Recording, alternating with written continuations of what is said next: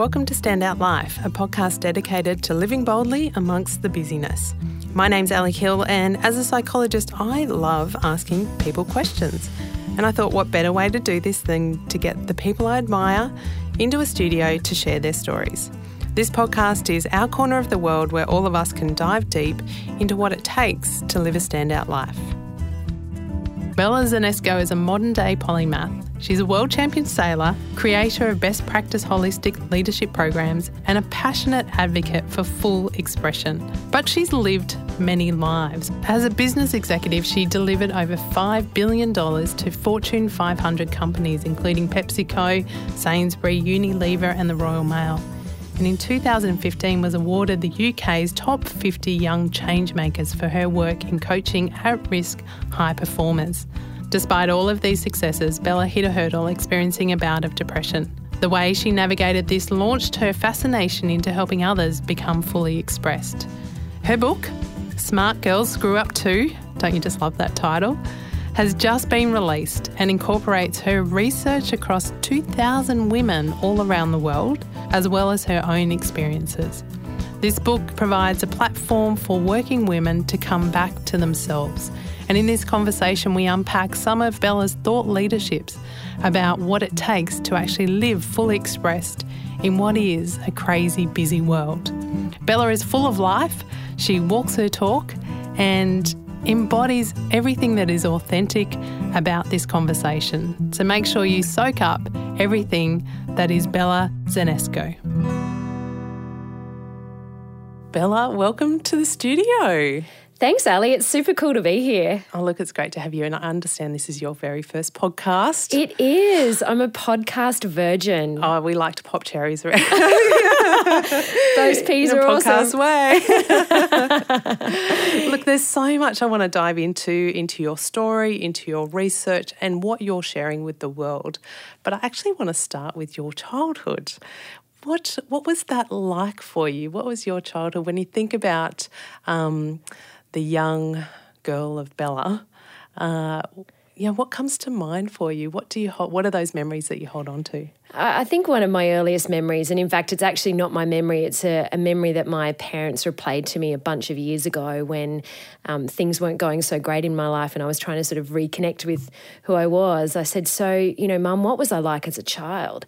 And she just recalled this story, which was fabulous, which was like, You used to, we took you to the ocean and you used to run into the ocean and I couldn't stop you. You had no fear. And this was like at 18 months. We took you to the beach, and this is what happened.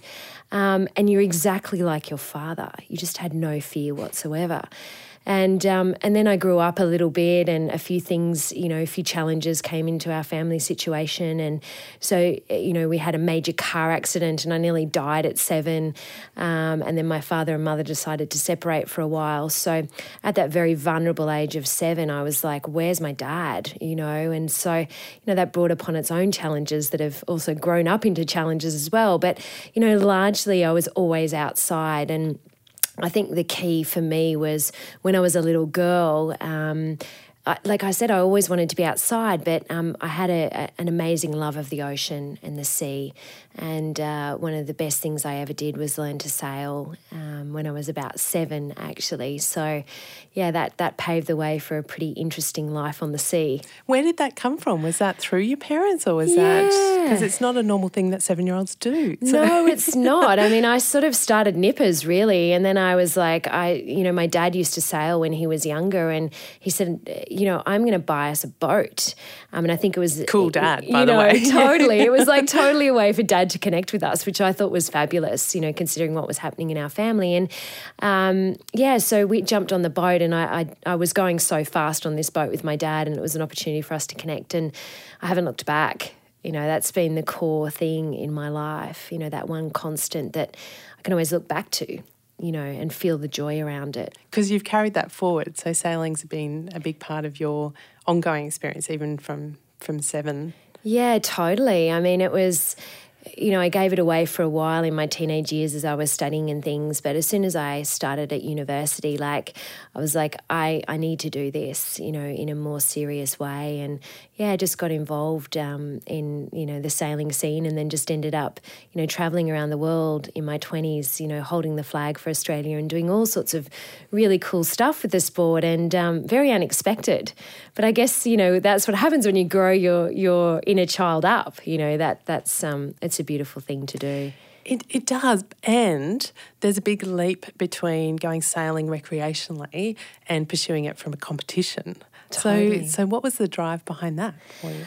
Um, I think I just fell into it, to be honest. It was one of those things that I was loving it so much. And um, I just paired with someone in my local town. I grew up in Coffs Harbour on the, the north coast of New South Wales. And yeah, he said, you know, do you want to do a state championship? And I was like, yeah, that sounds like fun. Okay.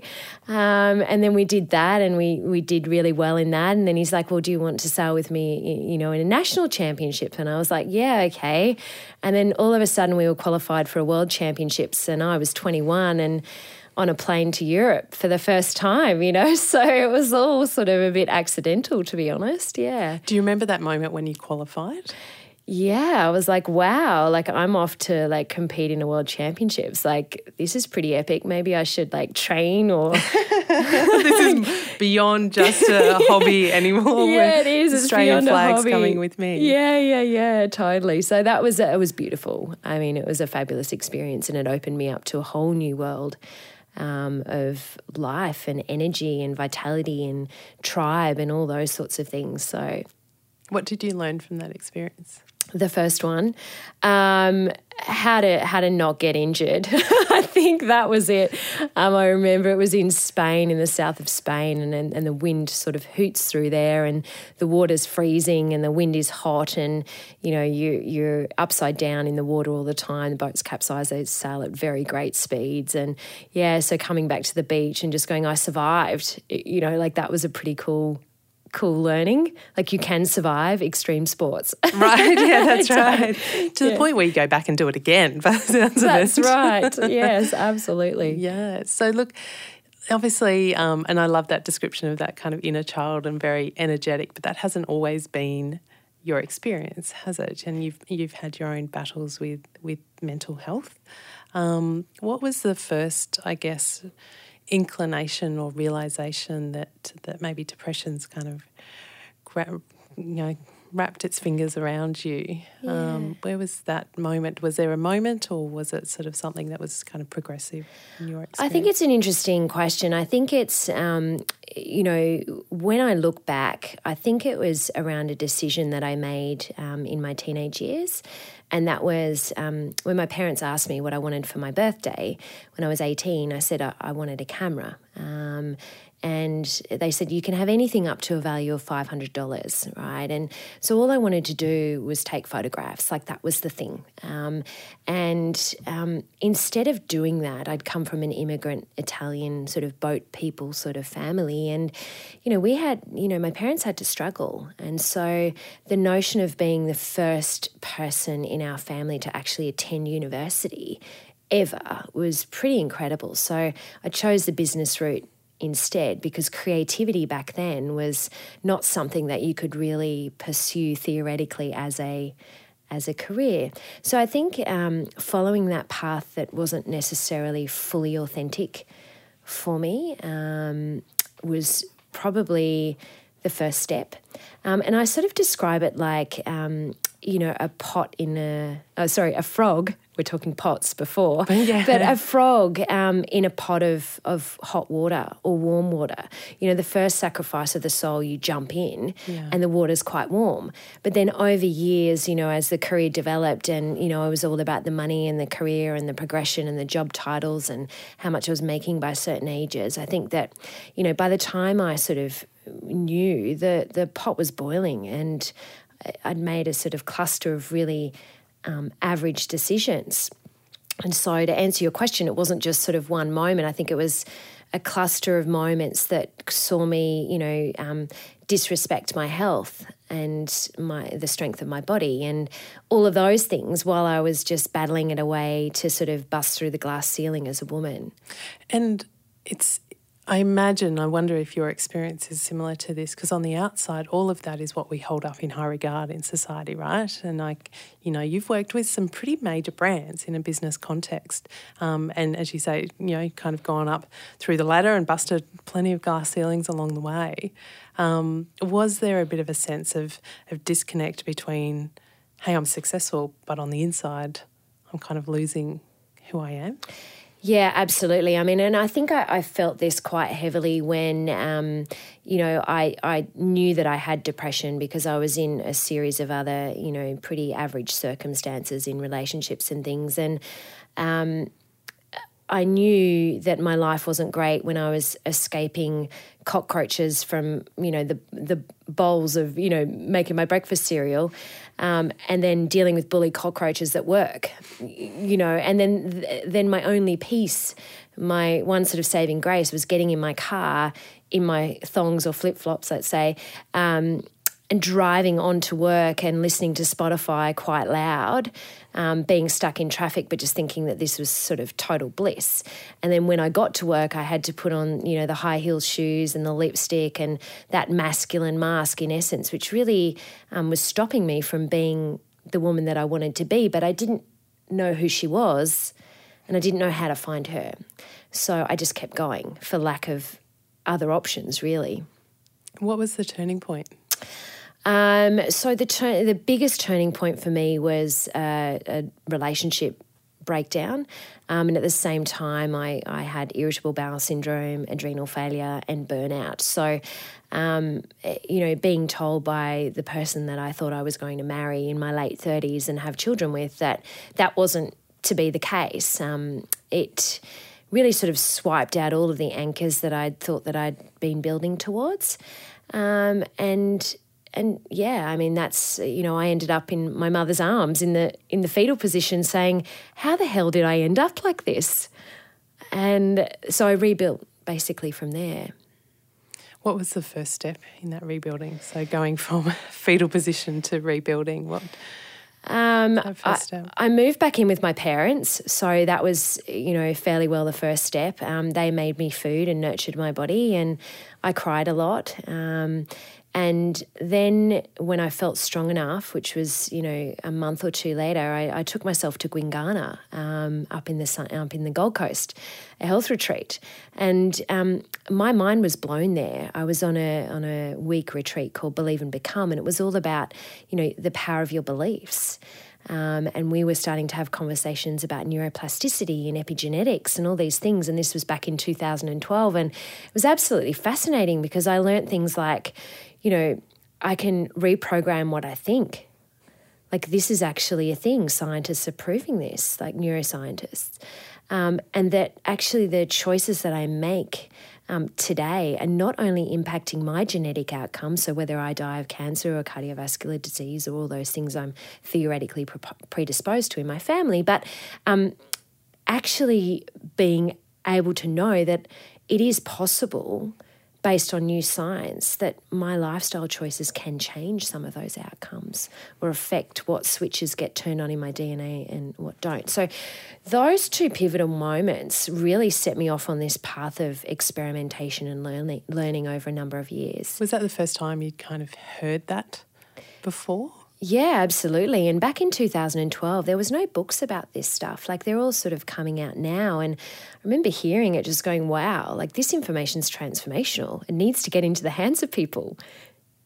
Yeah, yeah. What what I would have done with it years before and, and not gotten to that point that you had gotten yeah, to. Yeah, absolutely. Yeah, yeah. So Gwinganna, um, having these kind of realizations, what did you do when you came back with that neuroplasticity? I need to look at my beliefs, like, and I mean, Gwinganna is such a beautiful place, but it can be a place away from life. Yeah. Um, so re-entry is is a very real thing.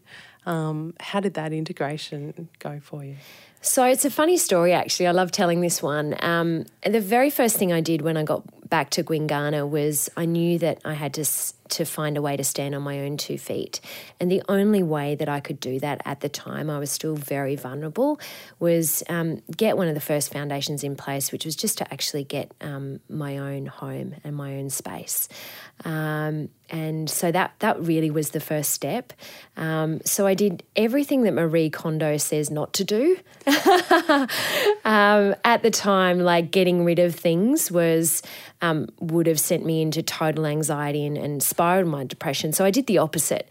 I actually, for the first time, get, got all of my things um, after many years of you know living abroad and things um, into the one space, um, and I spent about a month actually looking back on memories of who I once was. So photographs, journals, yearbooks diaries, all of those things to just search for some clues really about like who is this woman?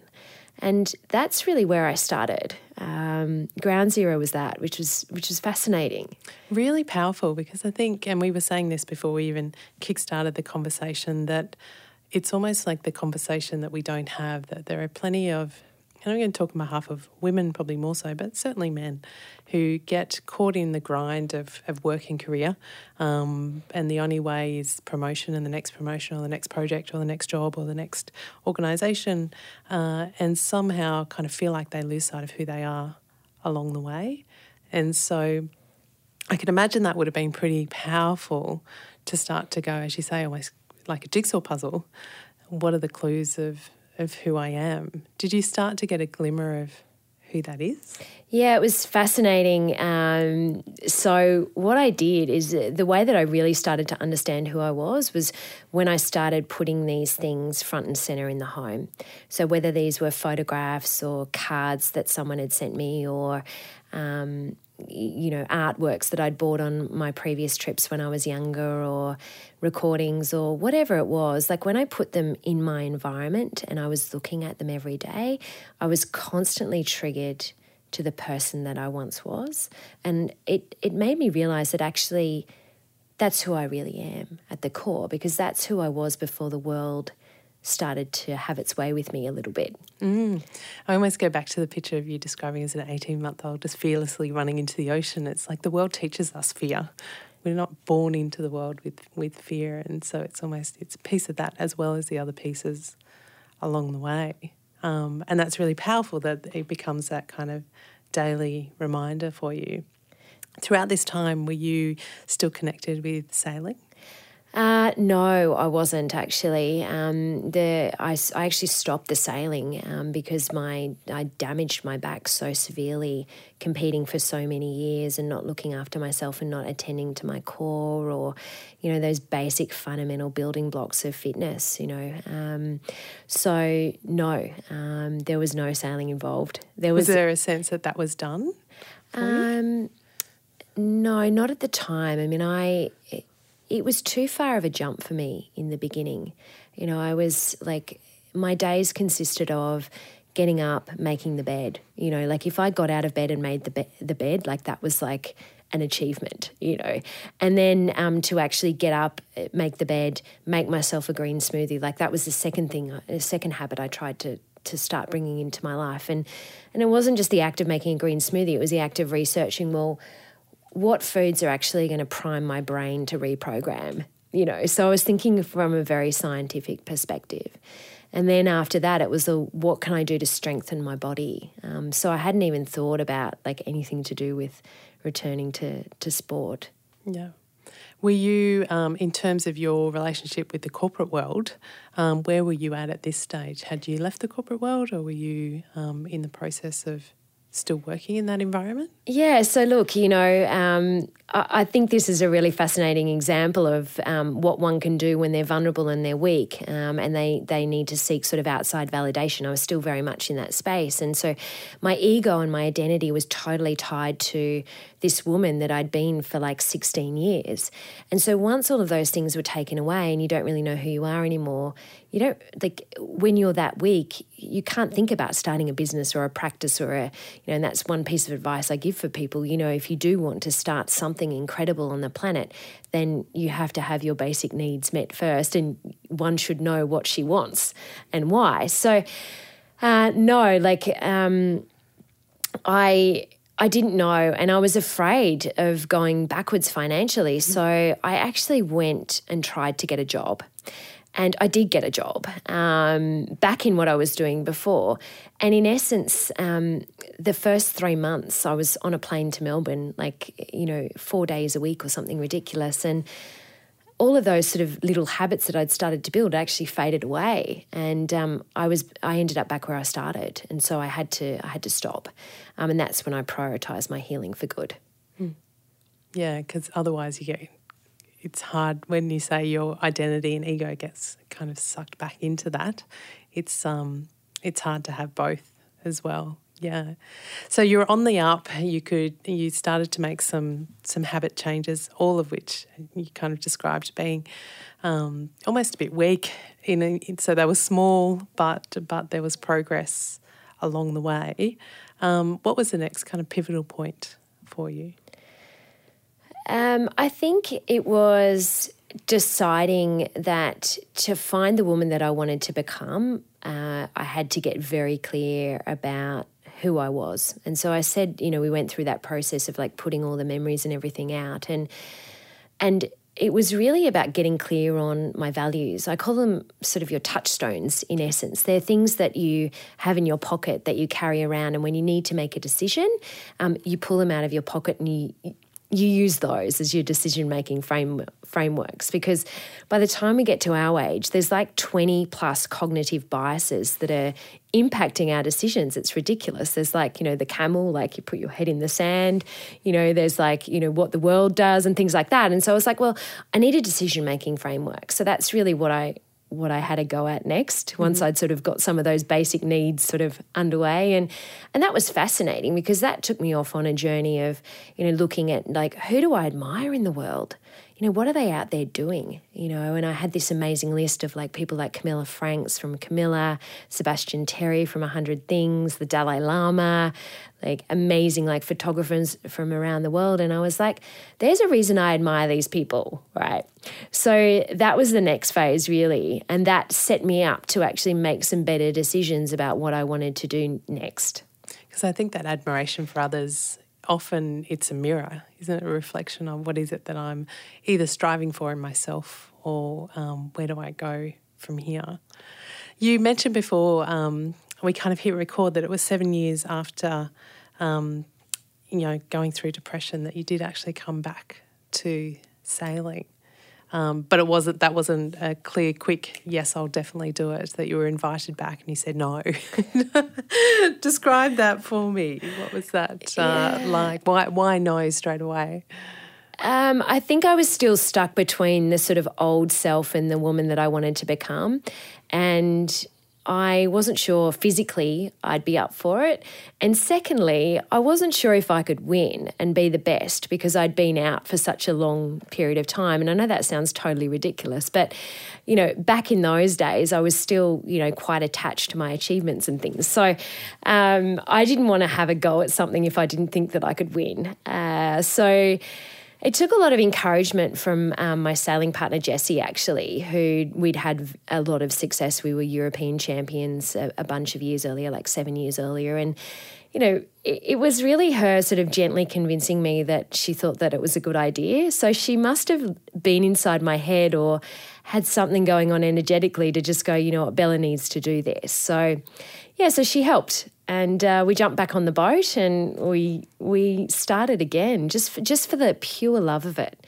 Um, I remember we like before we'd go training, like she'd she'd go to pole dancing class, and I'd go and pump out vinyasa yoga classes to, and that and we always said that um, we were going to compete within the feminine principles of competition, which was collaboration, being more in our heart, embracing more that yin side of our of our feminine essence. And uh, yeah, so that that was a fun experiment. Was that different for you from previous?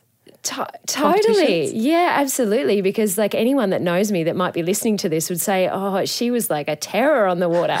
you know, I would like use intimidation tactics and, and yeah, like people didn't want to mess with me on the water. And I just said, you know, I have to try and do this differently. Like this is about the woman that I want to become. And and she is more of a woman, not a man in a dress. And so it was a fabulous experiment to to see. And a successful one, I hear. Well, theoretically, yes. I mean, yeah, you don't. Uh, you, basically, what what happened is we we ended up doing a, a six month training program together, um, in at the same time, in in my work, I was taking photographs of, you know, people in the fitness industry or in the yoga space, and I was absolutely loving that, and combining that with my, you know, my health practices and my yoga practices, and jumping on the boat just for the love of it, and taking friends even out around the harbour just for joy rides, and you know, this wasn't about like how can we win a world championships. This was just like let's let's have a go and just have some fun and find some joy. And uh, yeah, it, it sort of ended up being as it was. you know? Yeah, you found the joy and and uh, yeah, being able to put that feminine energy into what you did. Yeah, and I think it's quite fascinating because we sort of took it a step further. Is when we were actually um, so we we did sail in in the World Championships, and it was my and Jesse's ninth attempt to become world champion. So it wasn't insignificant. Um, and I just went into it with the mindset that I just want to be there just to do what I love. And um, so we had these practices in the morning where we'd get up and we'd make the green smoothie, and then I'd go and sort of meditate on the beach and and just look at the ocean and just become one with with the experience of being on the ocean. And then from there, um, the organizing committee said, "Hey, it looks like you're quite into yoga these days," because I had done my yoga teacher training and and I was like, yeah. And they're like, well, do you want to do classes like for the competitors? And I'm like, absolutely. So before we were out on the race course, we were actually doing classes with um, my fellow uh, how cool is that?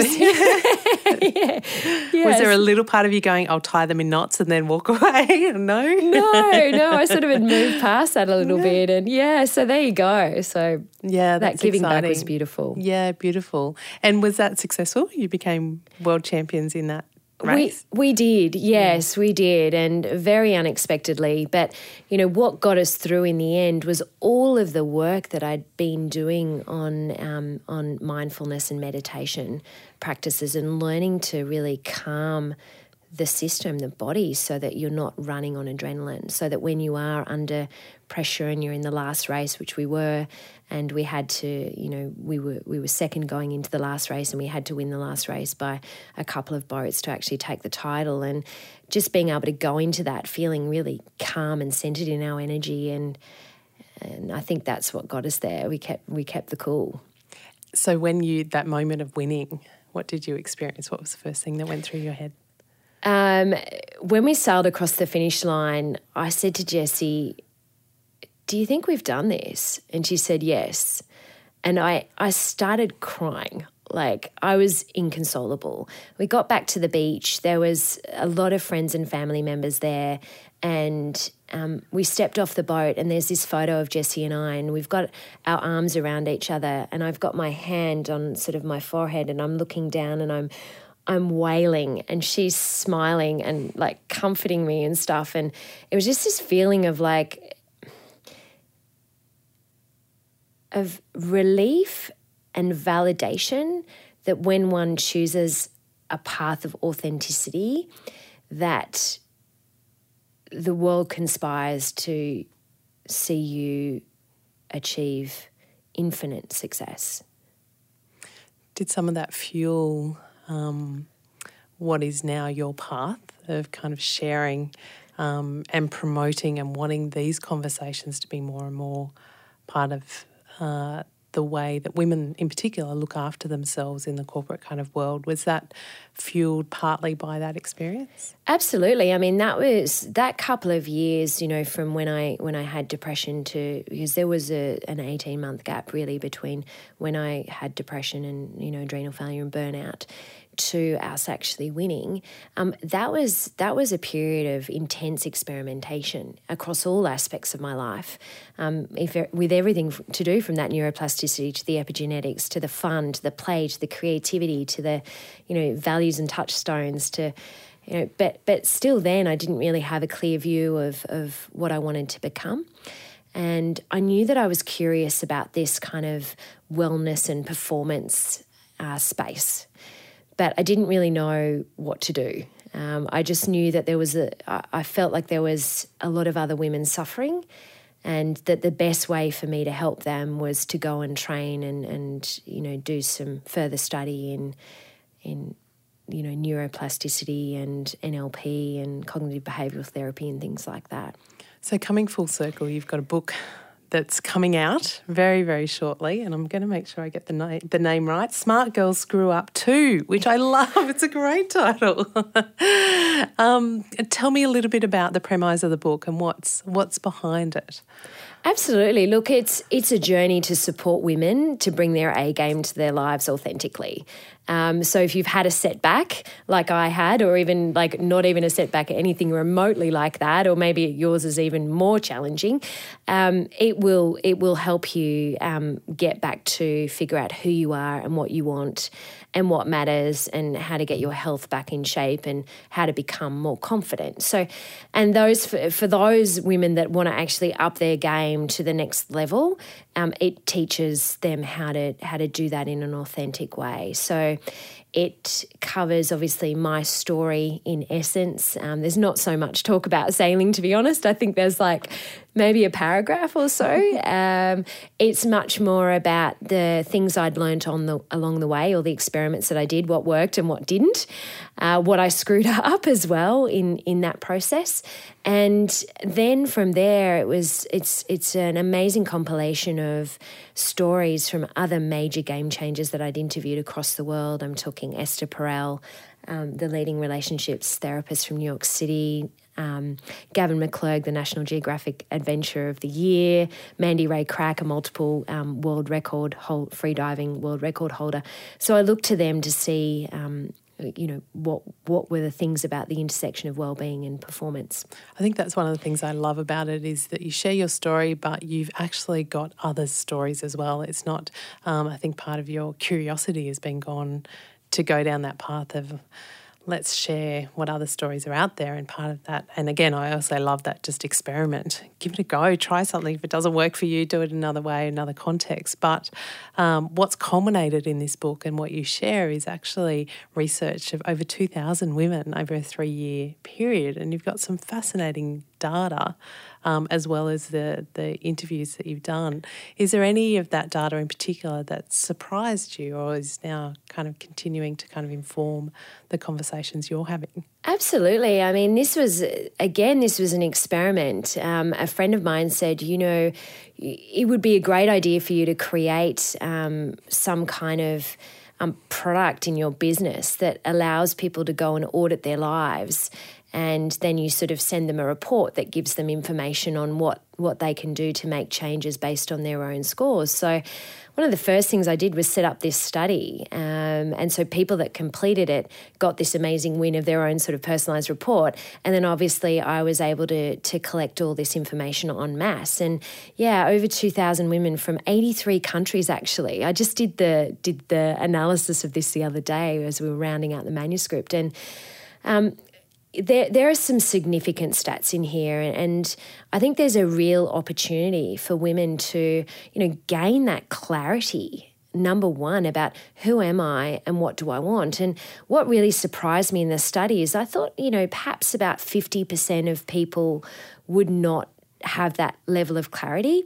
Um, but what I've found it's it's between seventy five and eighty percent wow. of people, yeah, of women between the ages of twenty six and forty five. That was the sample that um, are actually going through life with the blindfolds on. So they don't really know what they want. They don't know why, and and you know that missing clarity piece is something that means that we're doing all this sort of amazing activity, but we're not quite sure why. And therefore, we don't necessarily desire something. And that's the thing. Like, there's no necessary desire around what can I create that will make a difference on the planet that serves others. So that that surprised the hell out of me. I have to be honest. Yeah. Oh, me too. When I hear those stats, and yet. Um, it also makes sense when I think about some of the conversations that I have. And I think what I love about what you're going to add to the conversation is is actually helping women with a roadmap about how to go from A to B. Because uh, I think, and and certainly what I hear in the conversation, I'm sure you have as well, is um, women saying, "I don't know who I am. I don't know." Um, what I'm passionate about or what I'm even interested in, but I've been told I'm meant to be passionate about something, and that that can actually be just as downtrodden as as I should be. But there's this gap and this void. I don't even know what the first step is.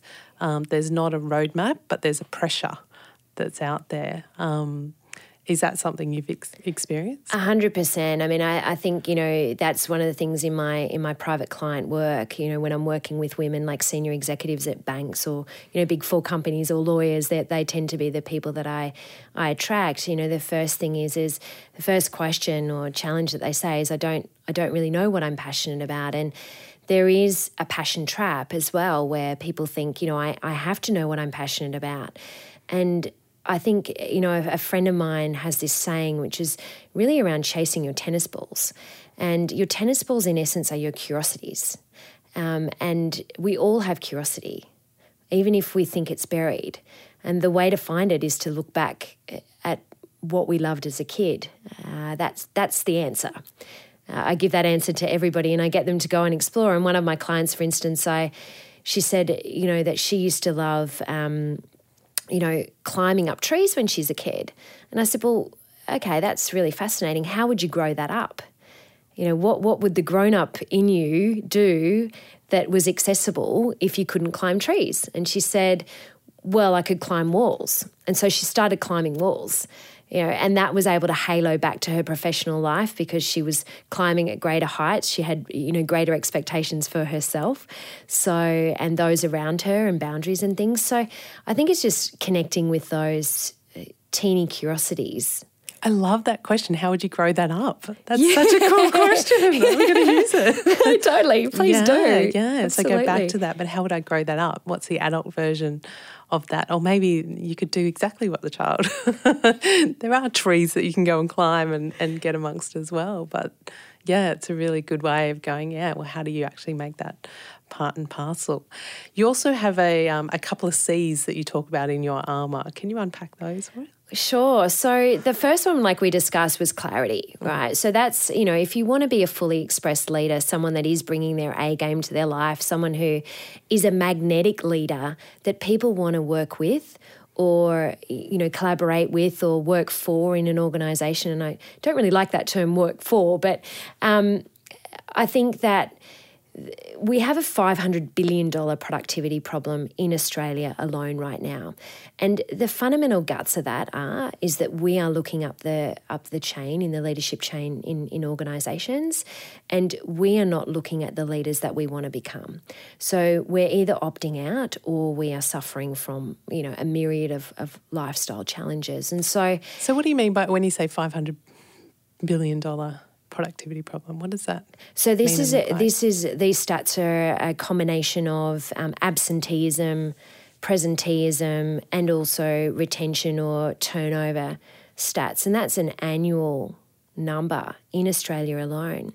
So, and this is because we're looking up and we're not engaged with the type of leadership. So, I guess in, in, the fully expressed leadership model, this is all around number one, gaining clarity. Who am I? What do I want? And what matters the most? So that you are choosing the right organizations to work for. You are choosing the right people, you know, leaders to, you know, work with so that you're actually leveraging your gifts and talents in a way that are, are respected. Um, and not succumbing to you know bullying practices and these things that are anxiety and depression producing. Um, the second area that that um, that is a component of fully expressed leadership is is being connected to your mind, body, and spirit. And another stat that absolutely astounded me in this, I thought this would be around the 50% mark as well, but um, 73% of women say that they don't actually have enough energy to meet the demands of the day. Like, how crazy is that, Ali? Mm, yeah, yeah, yeah. But gosh, you see it. You see it everywhere, right? It is crazy. Um, but it's that me too. You, know, people are just tired. They're exhausted, and they just keep getting up and going. But um, it's such a critical element, but that's a massive stat. That's scary. It is. And I think, you know, where does our energy come from, right? It comes from what we put in our body, how we move our body, and how, how we renew, in essence, or, you know, renewal, sleep, and rest. Mm. And I liken this to like a metaphor of like, you know, imagine a seesaw and you have like an apple on on one end of the seesaw, and then you have the incredible Hulk on a fat day.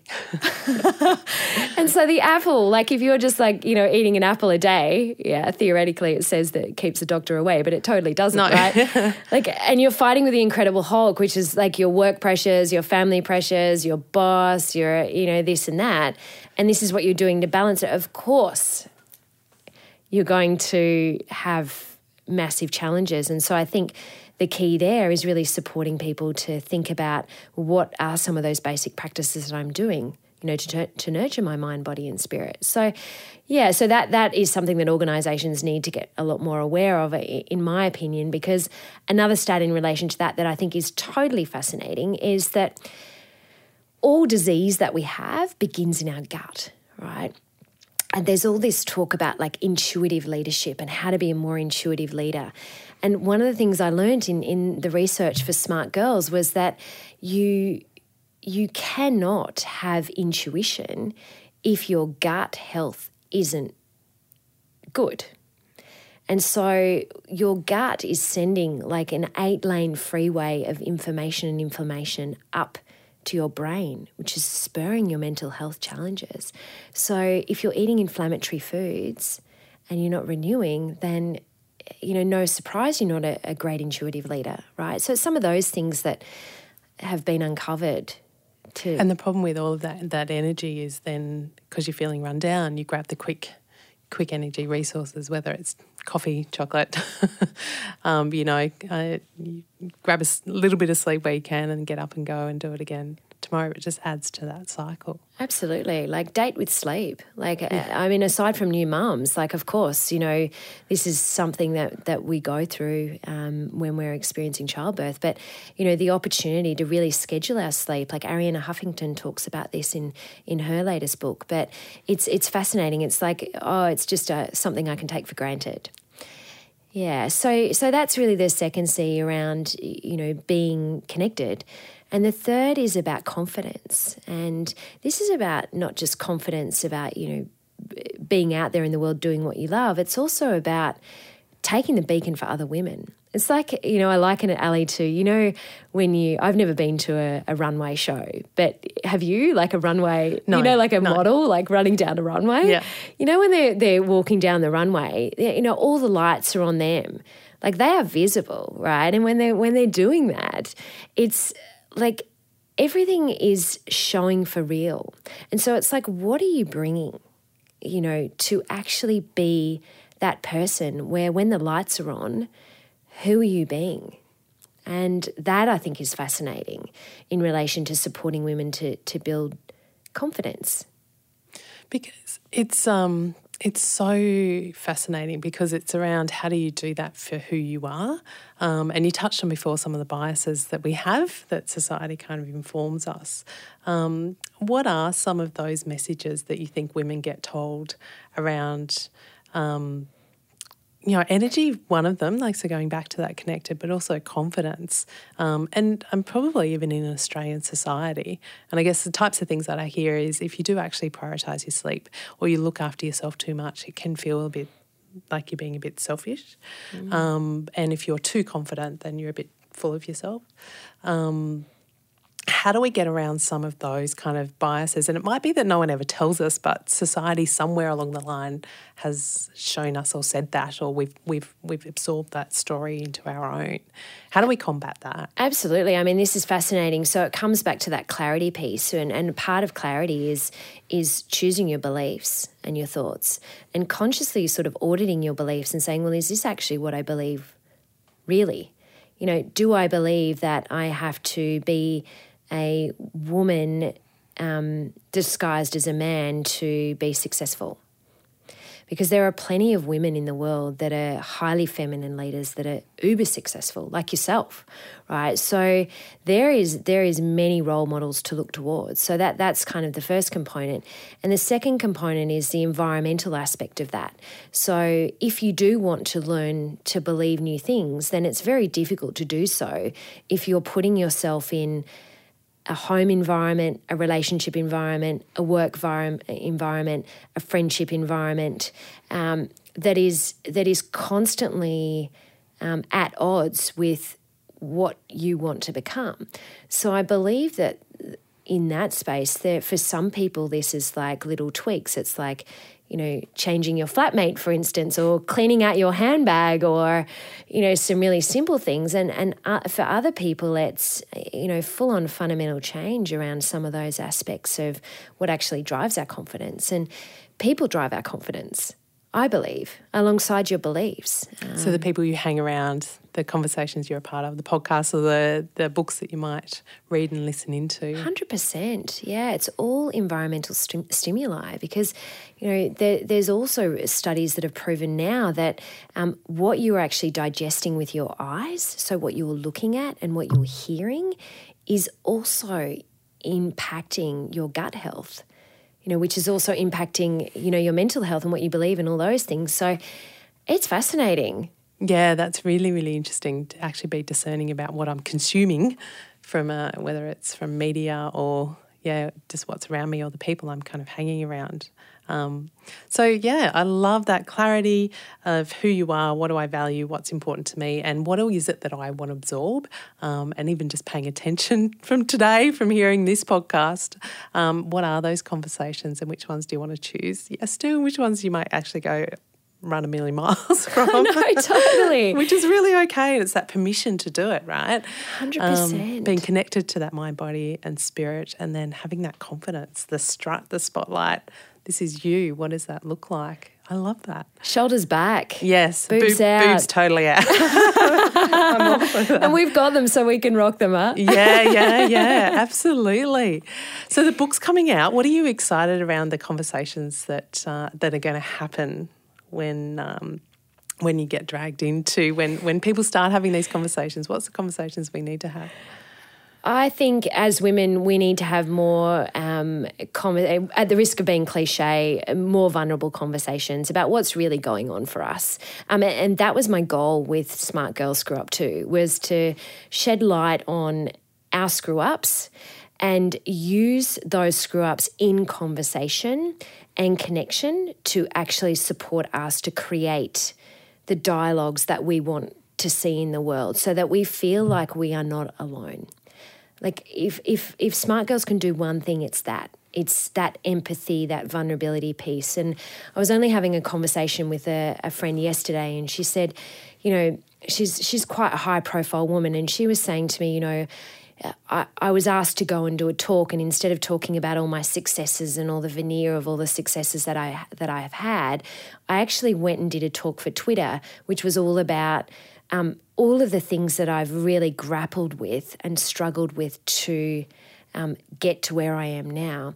And so that's what I want to do. I want to open up those conversations. I want to talk about um, how our hormones are impacting our ability to be a fully expressed leader, how our organizations should, you know, think about those sort of elements with how we how we nurture and look after our women because we are variable we do have a menstrual cycle that gives us incredible gifts um, at all times of, of that, that beautiful moon cycle.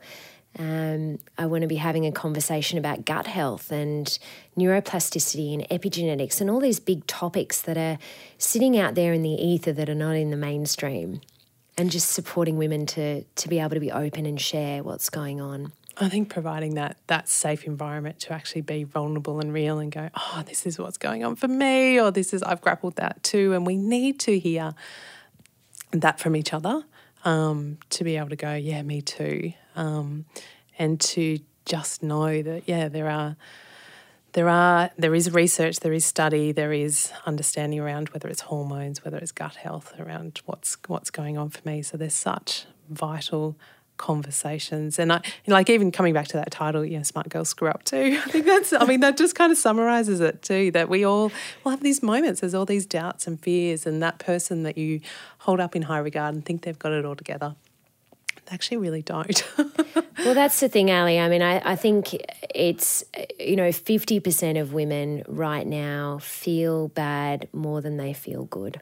Yeah. So, um, for all of you listening, you are not alone. Um, there are there are half of the population of women that you walk past in the street that are feeling exactly the way you are right now, mm. and even more uh, that are that are not satisfied with their their work situation right now. So there's a lot that you've set up and a lot of kind of non-negotiables around your own energy, um, which I think is just so paramount that we need to give ourselves permission to do that. What's one thing that you're grappling with at the moment? it's uh, oh, that's such a good question. You've totally put me on the spot. what am I grappling with right now? So. You're about to be in the spotlight. You're about to be on the catwalk. What's, Absolutely. What's I think for me, it's the the balance of life and potential family. And what that looks like for you? Absolutely. Yeah. yeah. Like I'm 41, so um, I've left the whole childbearing thing quite late.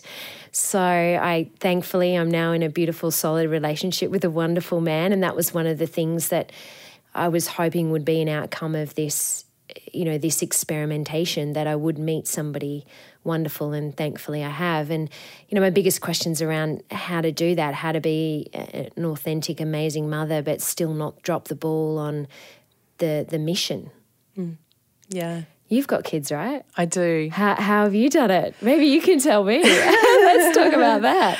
you know what? It's um. I think it's. I come back to the experiment piece, and I come back to like even your three around clarity, connection, and and confidence. You got to get clear on doing it the way you fits for you in your life, in your world. Um, and don't assume I have learned to outsource everything. Um, so I love being a mother. Um, I think I'm a pretty good mum. I'm a terrible cook. I am a terrible cook, and I've let that go for many years. I that was a huge expectation on me that I need to learn that, that I'm less than, that I'm not as good as. And I have great friends that that's that's where they express their love. That's that's who they are, is in the kitchen that's not me. so I outsource that. I have a cook that comes um, once a fortnight. She stocks freezer with amazing organic food. Um, I have a cleaner five days a week, um, and so many people will even get shocked at that.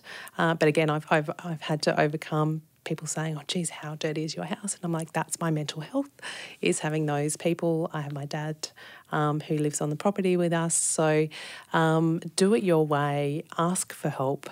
Um, and and come back to the things that are important for you. And and again, there's lots of research around. You know, there's no one way to to parent or manage business. We're all figuring it out, but you've got it. You've got the experiment. It's just the next experiment. Absolutely, I'm really looking forward to it. Actually, yeah. If yeah. if God willing, it happens. So there we go. Yeah, and follow those breadcrumbs where where that leads. And that's, yeah, really, really exciting. Um, so I have one more question before, no, two more questions. Sure. I want to go back to your 18 year old self, uh, where you wrestled with that, that um, desire to get a camera and, and be creative. Uh, have you followed that path? How has that version of you grown up? That's so fascinating. Thanks, Ali. I um, I so one of the other things that I did was um, when I was deep in the thick of my corporate career, um, a couple of years before I had um, burnout and depression, I decided to pick up a camera actually, and um, just for the pure love of it. And same thing again, you know, it wasn't my career. I wasn't trying to make a business out of it. It was just, I just want to pick this thing up and I want to play with it. And so I took some time out. I went and photographed like a whole bunch of incredible things. And, and it was fascinating, the experience of doing so, because it was actually my way of understanding people, observing, seeing how the world works. And this has taken me everywhere now. It's taken me to slums in Africa, and that's how I uncovered my my purpose around supporting women to become fully expressed leaders. Seeing these young girls in Kibera slum, and you know how they have to fight for survival every day. And the more money and abundance that I can make the more I can give back there. You know so the camera has sort of certainly become a huge part of my life again. And nowadays like women that work with me I actually photograph them as part of my services which is great as a as a pure act of like love and beauty for them so that they can get these gorgeous sort of photographs of themselves being in their true essence up and out for them to remember when things get get challenging. The gift that keeps on giving. I love that. God, I know, it's pretty funny. That's awesome. The 18 year old self is cheering, I can imagine. Yeah. So, to wrap up, the name of this podcast is called Standout Life. When I say that to you, what does it mean to you to live a standout life? It means to be authentic or uncover your authenticity for, for me, that's 100%. And even if that takes you a whole lifetime to be able to say when someone asks you the question, Who are you? What do you want? And what matters the most? And you're able to articulate that in a way that is not only self fulfilling to your own ego, but most importantly, actually serving others in a way that is authentic to who you are. So, in your example, you know, for some of your friends, that might be being the greatest mother on the planet. For other people, like friends of mine, it might be just, you know, supporting people to smile more often. And for others, it might be going out and doing crazy things like Elon Musk and, you know, creating the future that, that he wants to see. We're not all him. We don't all have to be him or her, whoever that is. And and and and not feeling like you have to compare yourself to others and that you're well supported in your own authenticity. Beautiful. Keep exploring your own journey. Thank you so much, Bella. It's been lovely to chat with you. I almost feel like we should go and have a green smoothie. Uh, let's do it. Sounds good. Thanks, Ali. Thank you. If you've enjoyed today's episode, then there's every chance that you might also enjoy reading a copy of my book called Stand Out A Real World Guide to Get Clear, Find Purpose, and Become the Boss of Busy. You can grab a copy by heading to my website www.alisonhill.com.au. If you liked what you heard in this episode, I'd love it if you could take a few moments, pop over to iTunes and give this podcast a quick rating so that we can continue to share these conversations with people around the world. As always, I'm Ali Hill, and this is Standout Life.